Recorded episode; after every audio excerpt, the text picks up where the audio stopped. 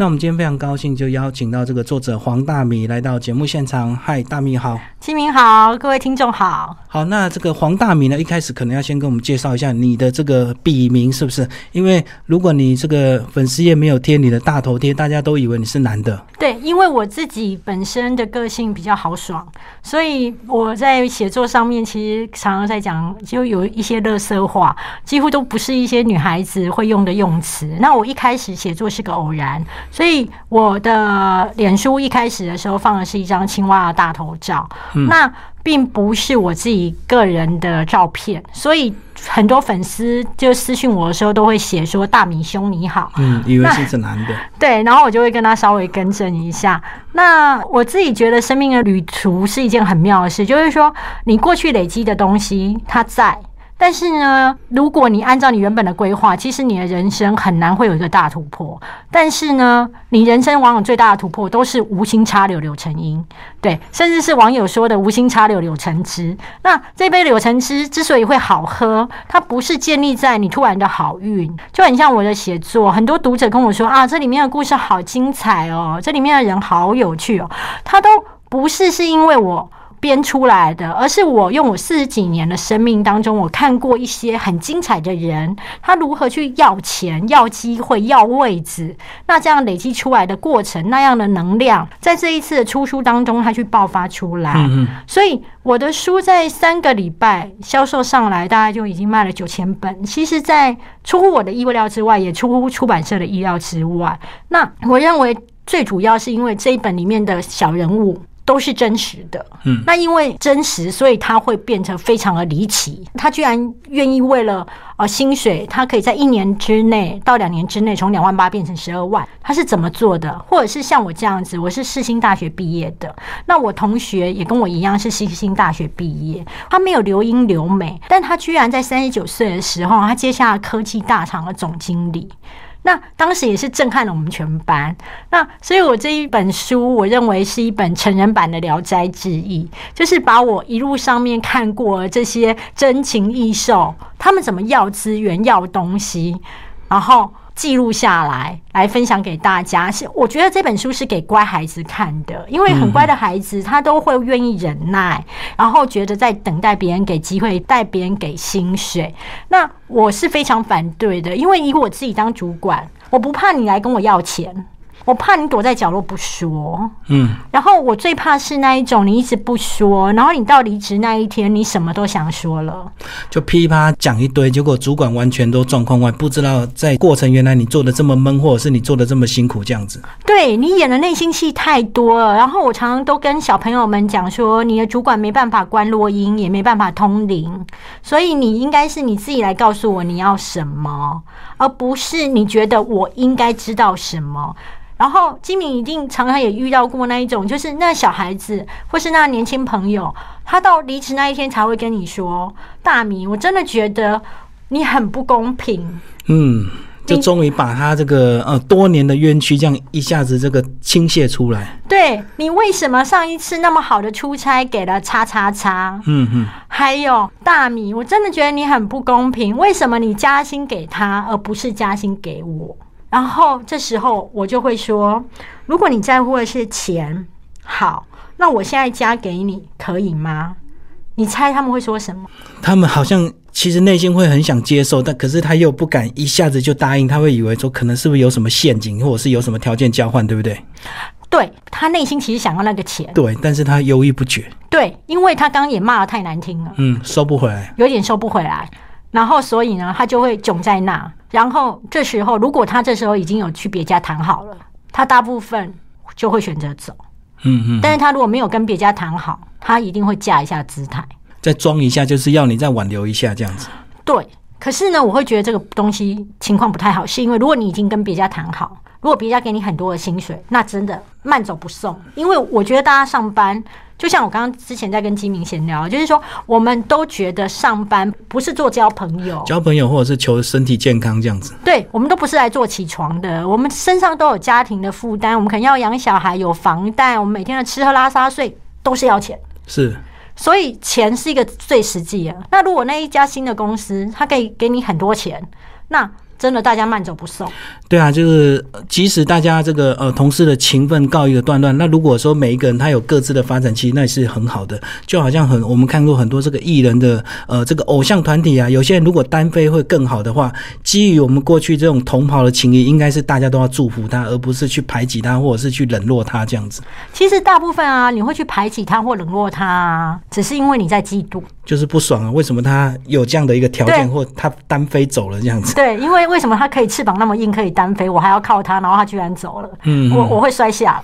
是。对，那其实大米，你本身过去也不是这个呃媒体相关科系的，对不对？在你书中有写，所以其实你要那时候应征电视的制作助理，大家发现你不是本科系，大家还不太用你。哦，就不要啊，因为他觉得你不是本科系，然后你又不认识立委，你什么都不会，嗯，所以他那时候就跟我说：“谢谢，再联络。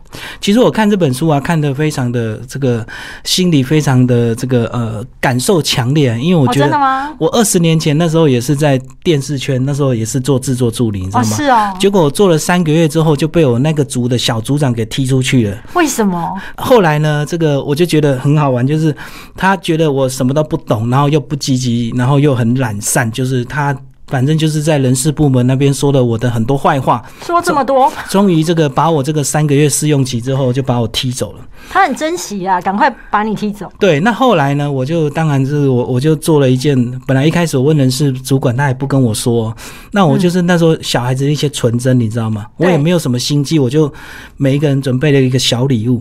说啊，谢谢你的照顾啊，那我要走了，就很有每个人礼貌都送。对，那我送给这个人事主管之后呢，他也很惊讶，他发现，哎，这小朋友怎么会这样子？我要把你踢走，你还感谢我？后来他才稍微给我透露原因，就是说，哦，他被你感动了。呃，我不知道有没有感动，但是他觉得说，也许礼尚往来吧。他就说，哦，原来是因为你的主管说了你什么什么什么时候，我们才没有办法用你。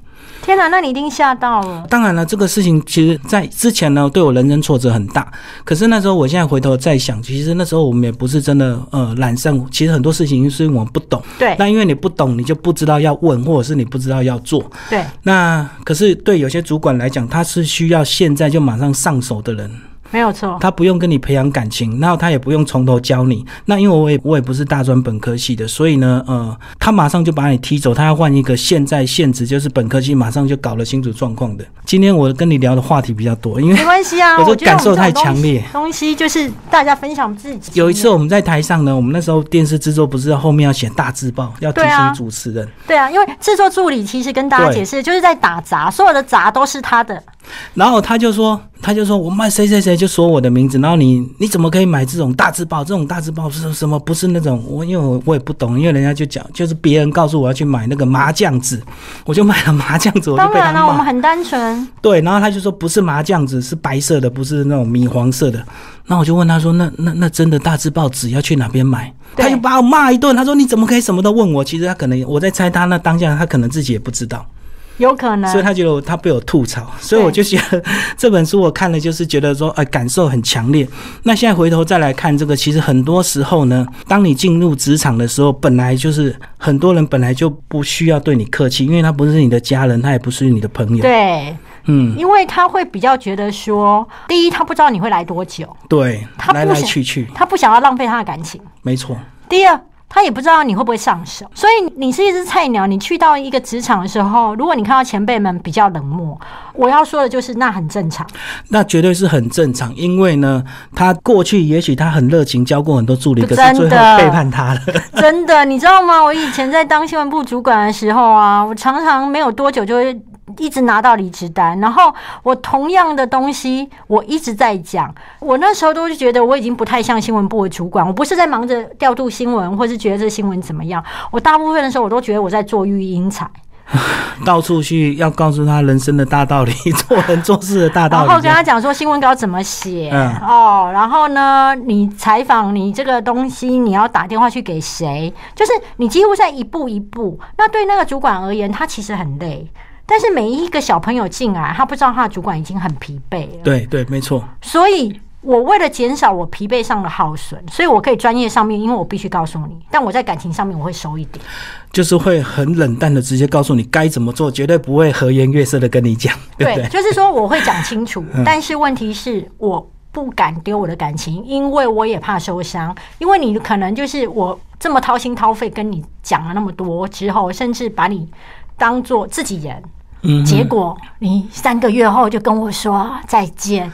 那我会很受伤，所以为了减少我自己情感上的耗损，我专业上的耗损是一定要啦，因为我是主管，我一定要该教就是要教。对，但是情感上的耗损我就比较不愿意。所以小朋友们就是年轻的孩子，如果你去到一个职场，当别人对你很冷漠的时候，你要认为那是常态，那是常态。那什么时候可以解冻？我觉得大概三个月后会稍微解一下冻，半年后会解更多。随着时间越久，你会越看得出来哪一些人是可以跟你当朋友的。嗯，我觉得最少要半年的时间呢。那其实其实最好一个工作能够熬到一年，你才会真正学到一些东西。因为其实前面的这个半年一年，大家都在对你观察，所以大家也许讲话会保留，因为他知道也许你明天你就不干了，我干嘛教你那么多事，浪费时间。而且啊，当时候我觉得很重要，职场上有两点，我觉得很重要，跟吉明一起聊一下。就是说，第一，你听到别人讲的坏话的时候啊，你真的不要瞎跟。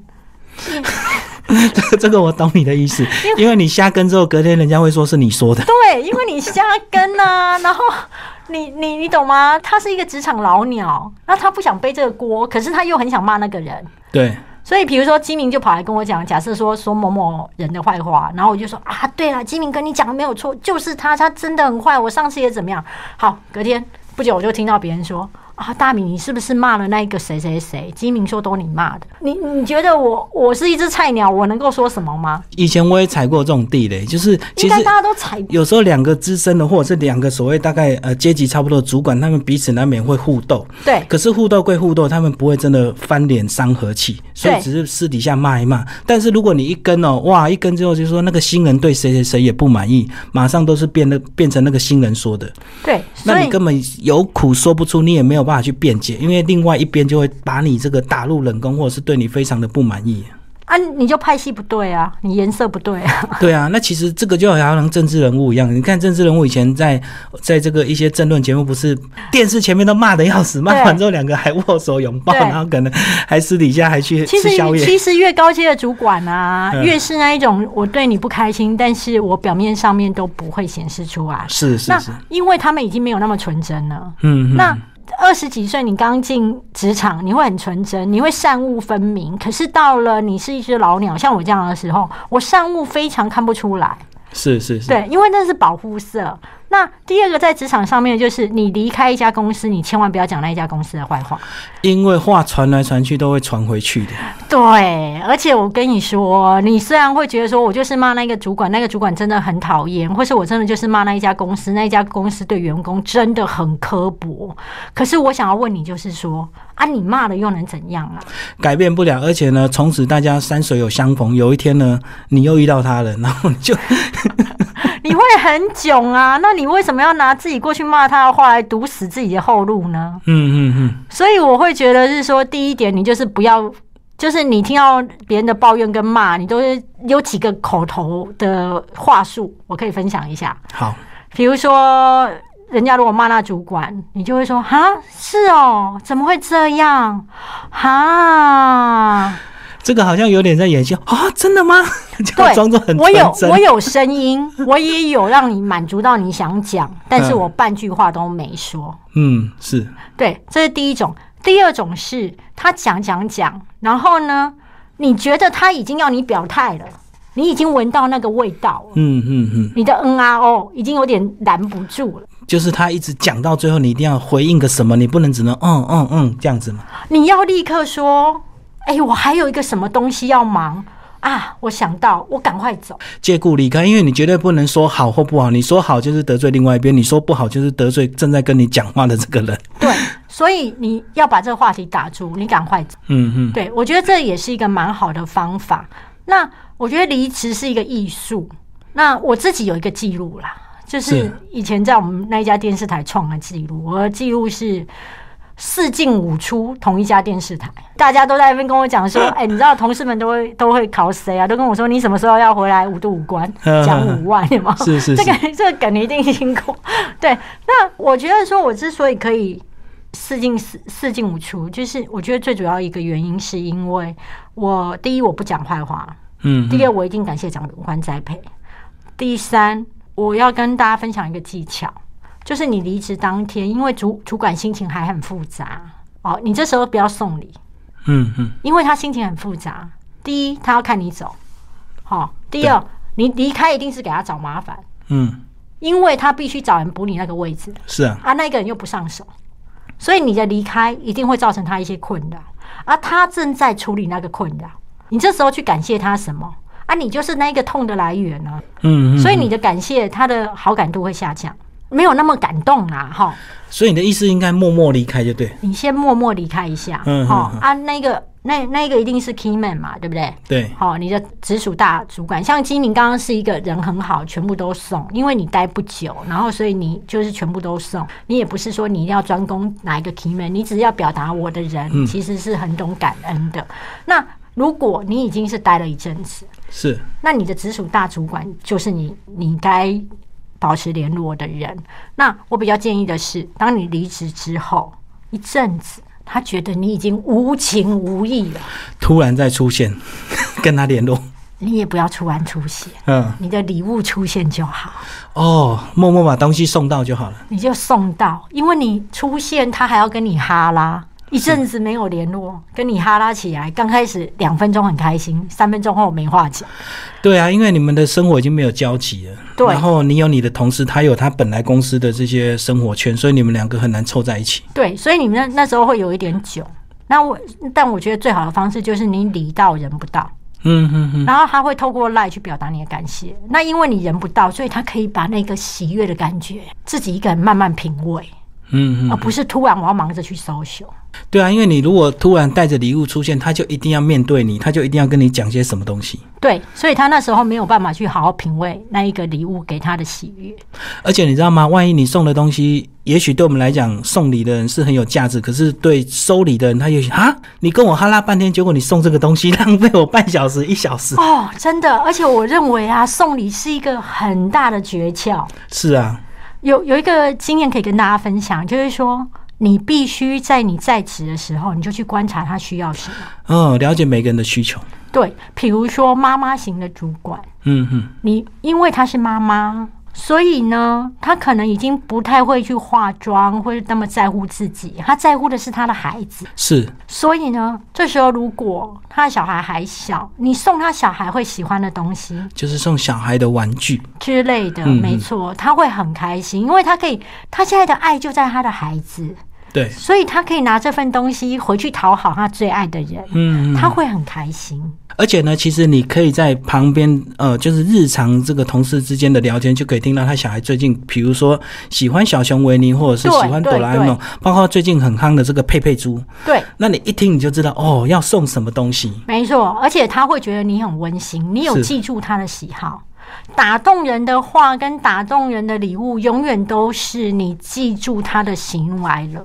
嗯，我觉得这个送礼倒是最实在，而且是最具体的，因为你讲话讲的天花乱坠，其实有时候大家心里还是会有个问号，对不对？因为大家听过太多，包括你说你以前在电视台当主管，其实过年过节你就会很自然很多礼物，对，对啊，很很多人会送我啊，嗯很多人就送我。可是那时候我会比较有点不知道，因为比如厂商送我，一定是因为我是那一个电视台主管的身份。是啊，是啊，那属下送我，我内心也有很多问号啦。第一个就是说啊，因为你的年终拿在我手上嘛，那是稍微巴结一下。对啊。第二，诶、我可以让你是去跑轻松的还是跑难的嘛？我有这个权责嘛。对，掌控权还是在你身上。对，所以我们之间是有利害关系的。对，所以其实你在书中也有写到，当你真正离职，你收到两份这个也许并不是很名贵的礼物，你反而这个记在心里，甚至之后你跟呃送你的这个人后来还有一些互动，你还能够在呃没错，因为他们他因为以前大家都会送我很多礼物，因为我是新闻部的主管啊。那你知道，一离开之后到人力银行，我那时候的收到的礼就是只有一两份，然后一两份就全部就是大概从以前那种三十几份缩到只剩一两份。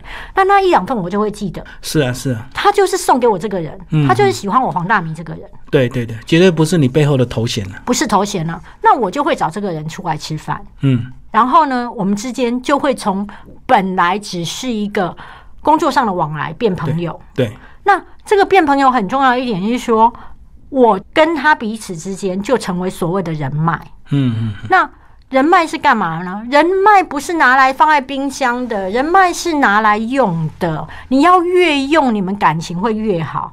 那会好的前提是有来跟有去。就是彼此要互相，而不能一直都是别人利用你的人脉，或者是你用别人的人脉这样子，要有来有往。一定要有来有往。这种东西啊，我常用一个举例，那个东西叫做包红包。嗯，比如说我跟金明感情很好啊，金明假设结婚丢一张帖子给我，我包了三千六给你，是，很开心吧？嗯，然后我结婚，我结果你包两千回来，就是一定要超过一点点嘛，或者是刚至少也要一样嘛。对嘛？那你看，我如果拿到你那个两千，嗯，你觉得我会快乐吗？对，一定很郁闷的。而且我会想说，啊，我包三千六，哎，啊，你回我两千，你是不是对我哪里有不满？是是是，所以人跟人之间的互动就是有来有去，甚至你要能够好好的经营，你是要加一点。嗯嗯嗯，我包给你三千六，你回我三千八，我觉得这这朋友 OK 啦，够意思。对，其实这个我们这个中国传统的习俗也以前也是长辈也都在教嘛。其实对红包回去之后，你本来就要往上加嘛，所以你的礼金部一定要收的非常的好。之后呢，有机会回礼的时候，其实礼金部要拿起来先看一下，而且你还要参考一下通膨哦。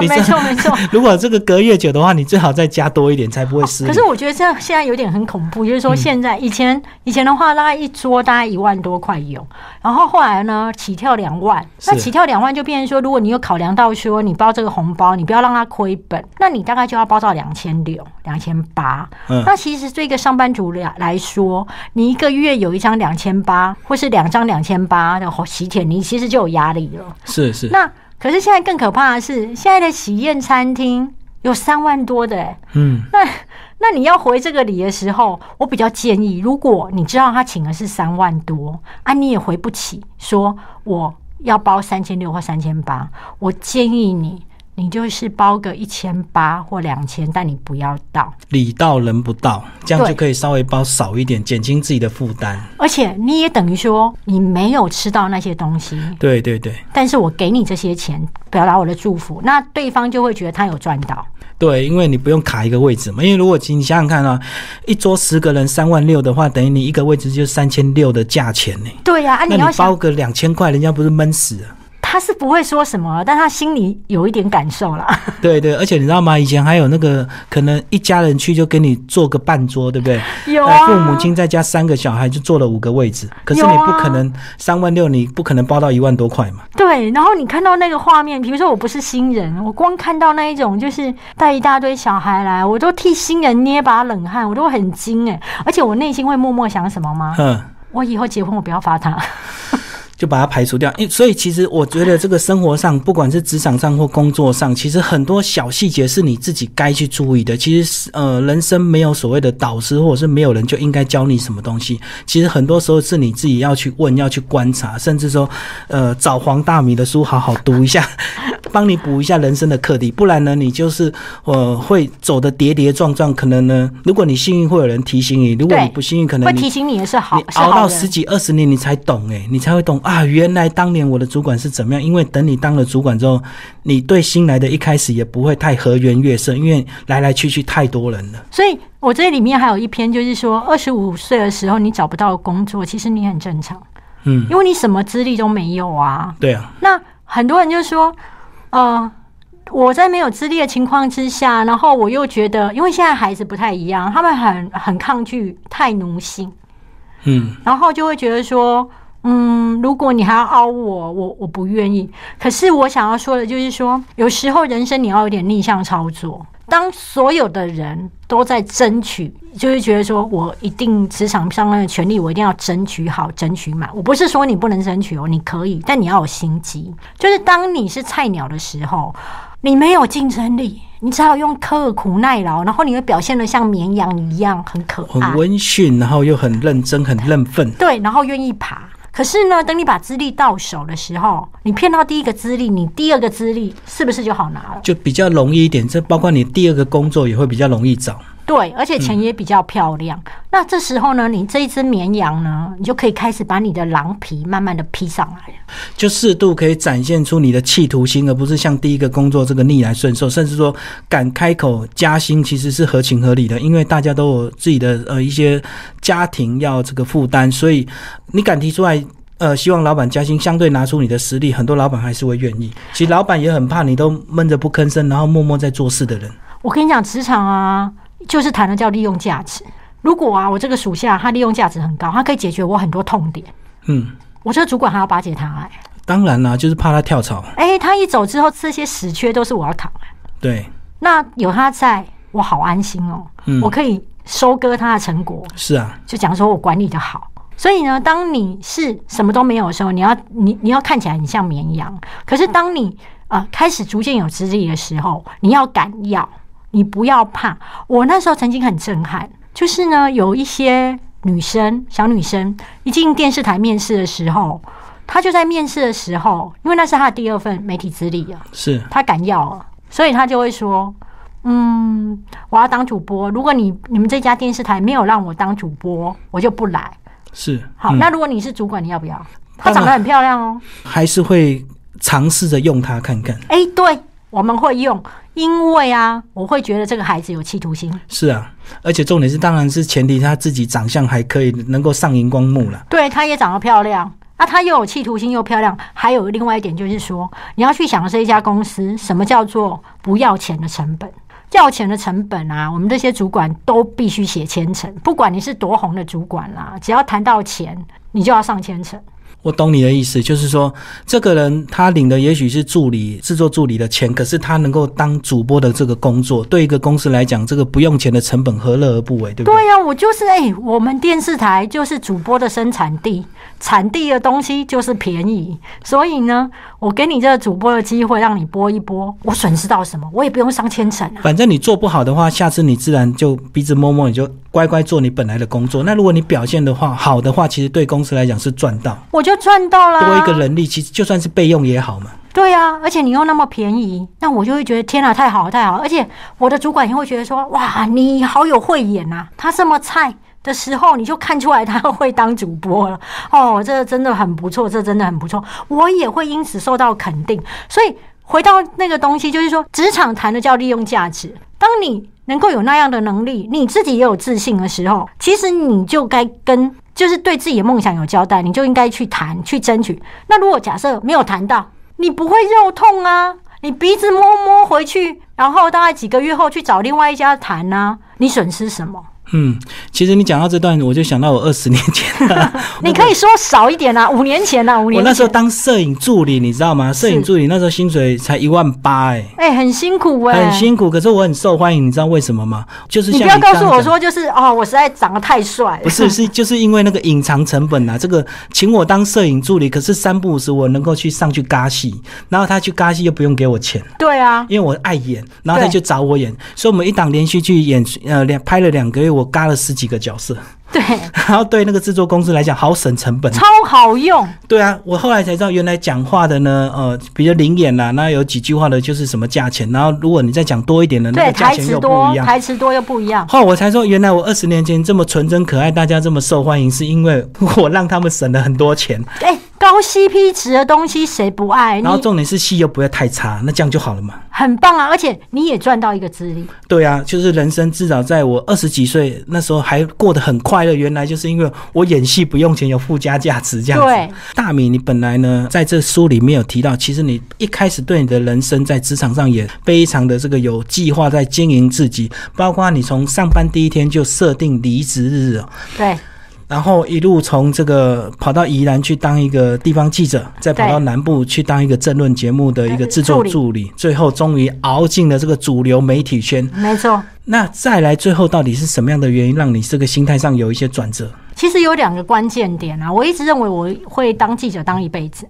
因为我非常喜欢这一行。那时候你认为对不对？我认为啊，我想要对这么有趣，然后我个性又有有趣，嗯，然后我想说啊，那部这给就是可以乐在其中，而且随着你记者的资历越来越丰厚，其实你在跑一些路线，或者是你得到的消息上，就是比一些菜鸟快。对啊，然后你很有成就感。可是当时大概我那时候当主管，我非常认真，然后可是我发现有一我的心脏有一点点状况，嗯还是一点点而已哦。那因为我非常认真啊，我个性爱玩。有一天呢，我的记者在脸书上讲说，他们家族里面有一个非常厉害的一个通灵老师，好、就是他去稍微摸一下你的手，他都可以知道你很多事情。我心里想说，搞什么啊？你就带着好奇心去查证，就对。我想要踢馆呐，我坦白的讲啊，是，我没有想要查证，我只是想要踢馆给他难看的。然后我去嘛，然后他就摸了我一下手，他就跟我说：“哎，你工作非常卖力。”然后啊，但是你因为工作，你心脏有问题，马上就戳中你的痛点。哦，我当下我本来是要去踢馆，没有想到我被收腰，哎，嗯，他就收了我这只腰走，所以我当下非常的惊讶。但是在这一部分的篇幅我琢磨比较少，是因为这还是有个人迷信的成分嘛，所以我不愿意提太，不想提太多。但是他有一句话非常震撼我，就是这些老师傅、老人家，他们很有人生智慧。我们先撇开他有没有那个通灵的感应力，好，他那时候就跟我说：“你去任何公司，老板都会很喜欢你，因为你非常卖力跟努力。可是我问你，你这么卖力跟努力，你要干嘛？”我心里想说：“我要干嘛？我要成功啊！”我要赚钱啊！他就跟我说：“你知不知道，你这么卖力跟努力，有一天如果你往生，老板也只是去你的灵堂上香跟送终，就这样。”我突然想到说：“对耶，我如果在新闻部拼到往生，老板也只是拿香来跟我拜拜而已啊。嗯，他还能干嘛？最多呢，就跟家属再讲一句：如果你家里有什么需要帮忙，尽管开口。对，连棺木都不可能是他出。是啊。”所以我当下非常的震撼，所以我那时候就想说，哎，我是不是该稍微转职？那当然转职的时候呢，刚好我就说，你也要，你是一个主管，你也要对你的属下好。我对我的属下都蛮好的。那当时呢，我的属下有一个工作机会，就是人力银行的工作机会。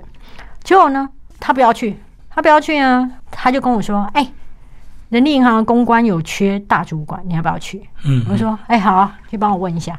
他说好啊，那你履历来，所以我的我的履历是我属下帮我送。是，然后呢，去去之后呢，其实我当时还想要在媒体圈啊，所以我去之后，因为他薪水跟我不错，然后我就想说好啊，那就去去试试看。结果去了之后，超不适应，从高速快转的那种新闻圈，变成那一种每天开会，然后节奏很慢的企业，其实我非常适应不了。可能他们花很多时间在开会跟做一些策略的规划，对不对？对，不像媒体是今天可能呃十二点一档新闻要出来，马上及时就要处理好。就是你没有办法从那一种像要救火的消防员变成我们来开会讨论一件事。那所以后来我虽然做的还不错，结果我大概只做了大概一年吧，我就离职了，我就又继续回新闻部操练。那新闻部操练，因为我真的很喜欢新闻工作，我也不会觉得有什么。可是突然有一天。哎，风和日丽哦，很多人都想说，哎，你会过劳，是不是因为你那一天突然非常的累？很多不是，是你你的身体它可能长期累积的一些东西，是你没有感觉，嗯嗯，但他知道，但大脑不知道。那那一天风和日丽，然后新闻部好像一片太平，我突然哦，我的嘴唇发麻，手臂发麻，然后我人待在那边。就跟电影一样，我动不了，周围的人全部静止，然后都不知道我不对。你当下看着大家，可是没有人知道你，你你那时候身体出状况。我看着大家，但是我没有办法动。嗯嗯嗯，就有点像中风那种征兆。我那时候觉得，要么我这时候就要过去，嗯，或者是我不知道我能不能还继续有下一秒，嗯，然后突然我身体可以动，你知道那有多大的震撼吗？你从你身体完全不能动，然后看着大家，到你突然身体可以动，所以那时候过多久？我跟你说，那个只有几秒钟哦。可是你会还觉得很漫长、很恐惧，因为你那种求生意志，但是你没有办法求生，而无法掌控。就是你想呼叫，但是呼叫不出来的那种感觉，完全没办法。你说对了。然后这时候我就当天我就立刻丢离职，我先丢离职，我再去看心脏科。医生开出舌下定，所谓的舌下定就是预防心肌梗塞。嗯，那我那时候想说，天哪，我这个工作不能做，所以我就觉得不能做。之后，那因为我公司还在留我，所以我不能讲，我不能够四处高调的说，哎，我黄大明要离职了，哎，大概五 cam 了，有没有缺，赶快来找我。嗯嗯。所以这时候呢，我必须低调，我低调，我就去找了之前的人力银行的主管。那我没拉不下脸嘛，因为我之前给人家乱乱一乱就走了，对就是不好一下子没没多久又回去要去原来的这个公司。可是我真的都有送礼啊，我也都没有讲坏话。嗯这是我自己都有做到。那我就跟他说，那个副总啊，你们有没有朋友？哦，有缺人的，拐个弯。问的比较婉转，不是你们公司，是你有没有朋友？有缺人的。嗯。啊？我还要传达第二个讯息，我身体没有办法在电视台了，所以我要离开了。嗯嗯嗯，好，所以我第一个我释放出我找工作，但是我又不想让那一个主管觉得那么为难，他可以直接讲说，哦，我我帮你跟朋友问一下，对，因为你是问请他问朋友的公司嘛，所以他可以说哦，我再问问看，这样就好了。对。如果他不想用你的话，对，然后所以他就跟我说啊，我我想念你啊，你回来了，所以我当下是蛮感动啊，因为等于这个这个大主管他给我一个很好的台阶下。那我就再回去。那其实我第一次去的时候，我心态比较傲慢，因为我那时候还是有媒体的傲慢，嗯，对，对所以我我会觉得那时候我看那些同事都普普，慢吞吞，你都受不了了。对我就会看他们觉得他们普普，然后可是我第二次回去，我就会发现说，这些非常淳朴的同事，他们人格很美好，他们很单纯，他们你只要有困难，他就会帮你。嗯嗯在媒体圈不是哦，你有困难，大家有时候是站在旁边看看说你会不会摔死。而且很高兴是有人马上要卡你的位置，对不对？对啊尤其是像这个呃主播圈啊，你你你身体出状况，下面的人好高兴，因为你的位置空出来了，对，所以就你尸骨未寒的时候，就会有人来接。对，抢你的位置。对啊，所以我这时候再回去的时候，因为我心态也调整，而且你鬼门关走一圈之后，你会学会谦卑啦。是是是，那我就突然就可以看到同事们的好，所以我会发现说，这场心脏病其实给我重新一个功课，嗯，就是你放下你的傲慢。然后你可以慢活。我觉得如果我那时候继续在新闻部，我不可能在现在在讲话。就是可能就更严重了。没有，我现在可能在投胎。嗯，对啊，就是更严重，然后没有先让你预期 先发现这个事情，就是等于累积更久嘛，累积更久，当然状况就更多嘛。对，所以我会觉得说，身体，我我们常常都说嘛，哈，我们年轻的时候是拿身体换一切，对啊，啊，等到我们老了是，我们是拿一切换身体。嗯嗯嗯，对就拿钱去买药，然后年轻是用时间换钱这样子。对啊，所以所以我会觉得是说，其实如果你已经过了三十五，我觉得健康其实是非常重要的，嗯然后不要那么冲啊。嗯，因为在那么冲，其实跟阎罗王会走的比较近一点。其实你知道吗？我二零一六年住院住了八十四天，你发生什么事？胰脏发炎，怎么会然后也？是莫名检检查不出来原因，就是胰脏的发炎指数非常的高。然后我从八十几公斤被禁食就不能吃东西，进到六十几公斤。天哪，那你一定很痛苦。呃，其实一开始精神状况还不错，我还那边住院住的那边算保险金，还蛮高兴的，你知对道吗？，想要谈跌啊。对啊，可是后来真的住到最后，你才会恐慌，你才会发现哇，因为你出院没有日期，哎，连医生都不知道你什么状况，还要你检查你的先天的基因缺陷，因为找不出原因，只能检查你的基因。你知道不知道什么时候可以出院是一件很恐惧的事、欸对啊，真的是，所以我相信那也是一定是我长期工作累积下来，绝对不会突然身体就突然生病，一定是无形一直累积的，可是我很好奇，那时候怎么会发现说不太对劲了？而且痛啊，就肚子痛啊。其实那天就好像一样，我一样正常的白天在办公室，然后吃着早餐，然后这样子吃着吃着，突然就一直隐隐的痛，隐隐的痛，就好像你刚刚讲那种感觉，很像大家还在做他个人的事情，很像幻灯片。对对对，然后我们就这样一直痛，一直痛，就觉得好像不对，那种不也不是拉肚子痛，完全是隐隐的痛。后来我还中午呢，还是自己，我就反正我也习惯骑摩托车，我中午就是自己跑去医院看急诊。嗯，你好坚强啊。对，一看完几种，我一开始以为说，也许看一看就好了嘛，结果对啊，就是再出来已经是八十四天后。然后那时候大家都傻太。好笑了。一开始啊，有些朋友滑 FB 看到我的动态，哦，住院，哦，就滑过去，住院就滑过去，哎，滑了三个月，你怎么还在住院呢、然后那时候才真的，呃，很多朋友才发现不对劲，就是一开始也许不会有那么多人马上去看你，而且当然还会闹啊。对，一开始急诊可能一两个礼拜就出来了嘛，对啊哎，结果滑了三个月，而且大家都会想说啊，休息一下什么之类，就是还会心嘻闹闹。情啊，刚好顺便休息一对下啊。等你真的住很久，大家朋友也会开始替你紧张，你自己也会很紧张。很紧张，我我觉得遥遥无期，不知道未来。那时候你知道吗？你要做什么事吗？就是通知律师到场开始写遗书。你真的假的？你真的有吗？那时候心里想说，是不是真的就到那一步？那还好，后来当然就有把事情处理好，所以来这边今天呢能够访问大米。所以其实大米这本书呢，跟我的心路历程非常的像。可是我觉得我跟你差别就是说，其实我年轻没有像你那么会算计啊，我年轻就是傻傻笨笨，所以我三个月才会被开除嘛。对啊，可是你看哦，你年轻的时候。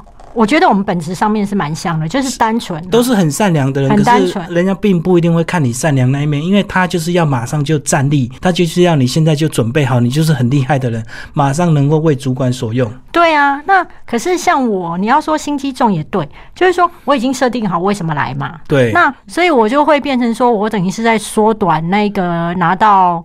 金牌的时间嘛，那我常常都觉得说，后来我自己归纳，你到公司上班，大概就有三个东西你在争取。嗯，第一个就是钱嘛，是啊，为了薪水嘛。对啊，第二是位置，嗯，对不对？第三就是专业技能。是，那三样东西，它绝对不可能在一家公司完全实现。哦，有有时候可能你就是要必须透过跳槽的手段，你才有可能慢慢累积到这三样东西，就好像收集一样。对啊，你就像在集点啊，啊，你怎么第一次就可以拿到那个隐藏版大公仔？这个不可能嘛？那你当然是透过你跳槽来慢慢的把它。补起来，像拼图一样补满。而在这个补满的过程当中呢，其实你也在补你薪水上面那个洞。你的薪资大概每次一跳，大概就是五千嘛，再加最好的时候是一万嘛。那其实我常后来我自己归纳，就是说，其实你跟你上头主管的薪水啊的差距，你你不要谈业务单位啦，因为业务单位它本身有有业绩的业绩的差距太大，所以那个薪水很难比。所以你大部分你跟他的差距。大概是在一万五跟两万之间，在一个职位上面，就是一级嘛，就是你上一级，嗯，对，而且那是还不错的公司哦，是。有一些你的上一级大概只有比你多八千块而已。是。对，所以一路这样子，从你这个从收集铜币、收集银币，到最后拿到金币，这样子，就是不断的去以物易物。我认为是资历上的以物易物。而且，其实你在书里也有讲到一个重点啊，就是呃，你一定要让你自己在你自己这个行业是一个咖，人家才会更愿意跟你交朋友，人家才愿意把你收集成他的人脉之一，对不对？对啊，因为我跟你讲啊，你年轻朋友，你真的不用急着要去跟明星打卡啊，或者是跟明星合照，那只是满足你的虚荣心，你不会是他。朋友，你讲到马云跟张 惠妹，对他们，他们可以是朋友哦，他们可以是朋友，为什么？因为两个都是那个行业的专家，对他们都是顶端，然后他们可以聊他们顶端之间的异业合作，或者是说啊，我们一起去杜拜哦，你上次去杜拜的情况，我去那个什么的情况，可是你信不信？我如果跟张惠妹，我采访过她哦，我专访过她哦，可是我跟她专访过，即便两次。我跟他还是不是朋友啊？因为你只是众多访问他的媒体之一，对呀，之一就好多只。请问他是要跟我谈说，哎，你知道上一次北京那个演唱会啊？哦，上次那个后面的工程还有那个烟火，我大概多坚持什么？我听不，因为我也没有办法跟他聊。是，那我能够谈的是什么？比如说，我常常讲说，如果我今天跟孙云云是朋友啊，我们两个也聊不来，也许两个人都很好哦。啊，生活圈就不一样啊！他在跟我谈法国甜点，我会跟他谈屏东的红豆饼。嗯，那请问大家要聊的怎么痛快？所以你知道，当你是个什么样的咖，他会决定你有什么样咖的朋友。老鼠的好朋友就是米老鼠，对 对对对对，他们是同一圈呐。那我要说，就是说，你会发现我的书里面啊，很多主播的故事，搞得很像说主播跟攻读生一样容易。为什么啊？那个就是我的圈子啊。哦，我的圈子里面就是主播的产地呀，所以你有实力的时候，你的圈子会不一样。嗯，就是想尽办法把你自己变成一个咖，你就会交到真正属于你那个圈的朋友。而且我跟你讲，当你往前进的时候啊，其实你的朋友一定会洗牌。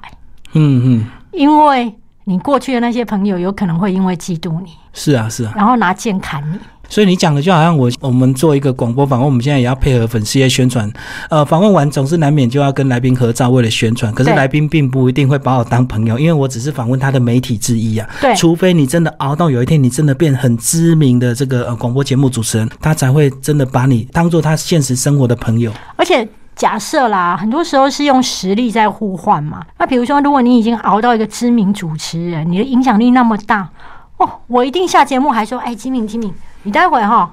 要不要去吃个什么饭？我还知道哪一家超好吃的，走走走，我带你去。要招待你，对，因为他想要跟你再多联系一点。然后呢，他希望透过这一次的招待，让你欠他一点人情，或是让你对他印象深刻。是啊，是，所以这个年轻朋友真的该急的要急，但是不该急的就不要急，不要急着跟人家攀亲带故，不要急着跟名人当朋友，其实没有用。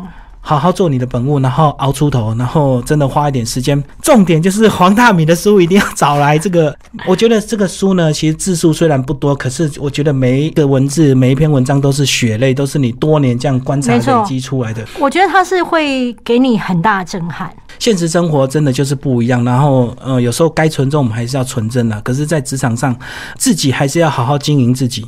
对职场，我一直说，职场不是不是来让你耍天真，跟让你耍真心真意的，那个叫在家。所以现在黄大明，你现在自己也有对你的粉丝也是，呃，你现在的心态也是有一点那种希望能够多让他们有一些对现实生活的一些理解嘛。都是我觉得你现在心态上也是有想要这个教育英才的这种心态，欸因为你看过太多年轻人失败的。因为我在脸书上面，因为第一，我之所以今天在脸书上面比较淡然，我必须跟大家讲，包含我出书，我都比较淡然，是因为我有一份工作，就是姐只是路过，但是姐不一定要停留的洒脱。我的本业还在，所以我面对我出书或者是我的脸书，我都可以写真心真意，是是是，因为我没有靠你们吃饭。对，要不然你就是要很修饰，会不会哦得罪谁啊，对或者是我就会你这边影想说射到谁啊？啊，这个粉丝喜不喜欢看什么？对对对，我现在完全没有，我都常说我在脸书上的 po 文叫做尿急，就是我突然写，突然有一个感觉，心血来潮就尿了。对，就尿了，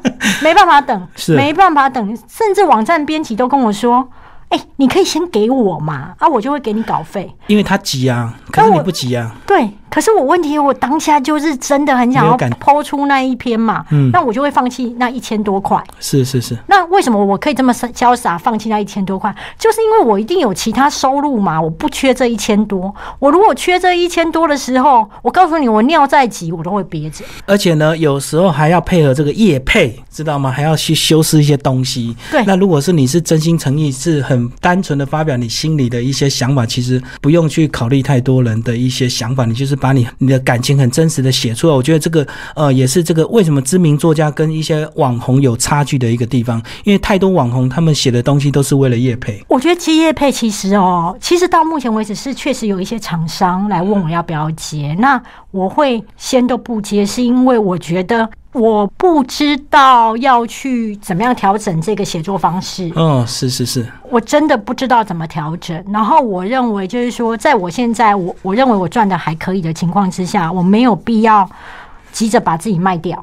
就是不要为五斗米折腰，你现在已经可以站直了。对我现在站直，拜托，我以前一抖我就 就爬了，两抖我就谢谢你啊。是啊，是啊。我现在我终于可以站直，我有选择权了，所以有选择权很重要。有选择权，你就可以决定你要跟不要。我今天如果是单纯的网红，我对每一个厂商，我一定会觉得啊，都要，因为每一个厂商都是带着钱来跟你谈合作，所以你会每个都接。对，而且我跟你讲，我尾巴一定摇的超卖力，嗯，而且我一定超狗腿。可是我现在都会跟厂商说，嗯，我最近在出书有点忙，我想想。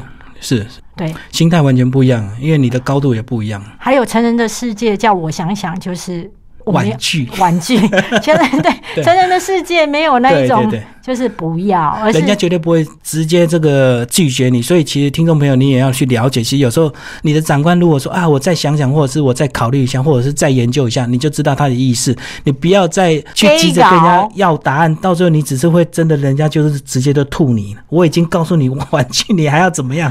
我 你你不觉得成人的世界讲话就只有讲三分吗啊，？就是艺术啊，对啊，讲话的艺术啊，拒绝也是一种艺术啊，对啊，然后嗯说要也不会显得太急迫，对，会，比如说好了，就是年轻的时候你要勇敢说要。等到你有一定的资历的时候，你说要的时候，你会说：“哎、这个很不错，我们来合作看看。嗯，讨论看看。”但可能转身想说：“哦耶，我拿到那个东西。是是是，所以这个人生真的很多课题要研究。那听众朋友呢，当然这个今天节目时间有限，没有办法分享的太多。那其实重点呢，呃，听众朋友可以找黄大明。若你委屈自己，任谁都能刻薄你。呃，宝瓶三月的新书非常值得大家阅读。这个主持人呢自己也看了好”几遍。谢谢。